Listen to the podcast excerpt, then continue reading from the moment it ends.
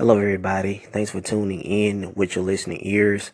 I am your gracious, humble host, Paul Anthony Walker, and this is the Paul Anthony Walker podcast. Now, the topic of discussion for today is you don't have to be a street dude to get respect. And I know a lot of people that feel like just because you um, are from the street that I mean, a lot of people think that just because a person has came from the streets, that they would get more respect than a person that's not from the streets.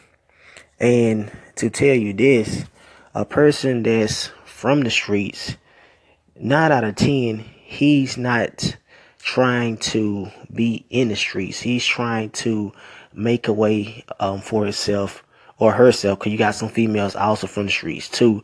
They trying to make a way out of the streets.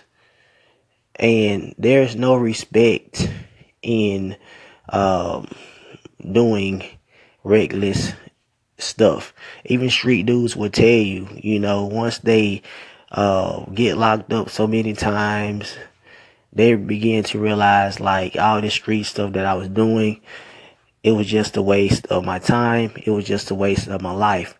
To all y'all guys out there that's um, idolizing the street life, um, you need to, you need to talk to some real, real OGs, and they will definitely tell you, you know, some real OGs that done did some hard time, and they will tell you what I just told you that all those years putting work, uh, it was all for nothing. Now you do have some street dudes that actually cash out and a lot of street dudes that I even know that, you know, they have barbershops that cut hair. They got, um, other little shops here and there that, you know, they, they got out and, you know, doing their thing. But the street life, uh, you know, it, it's, it, it's, it's two ways, you know, with the street life, you know, um, it's jail and it's the graveyard. And like I said, it's nothing wrong with being a square. You know, there's nothing wrong with being a square dude. You know, there's nothing wrong with um reading books. Uh, it's nothing wrong with that. And if a female don't like it, nine out of ten, the female that rejected you, nine out of ten, that female is going to have like four or five kids down the line. So to all the, to all my square peoples out there, you know, keep your head in your books. Um, a woman gonna eventually gonna come around. She's going to come regardless. You know, keep your head in the books.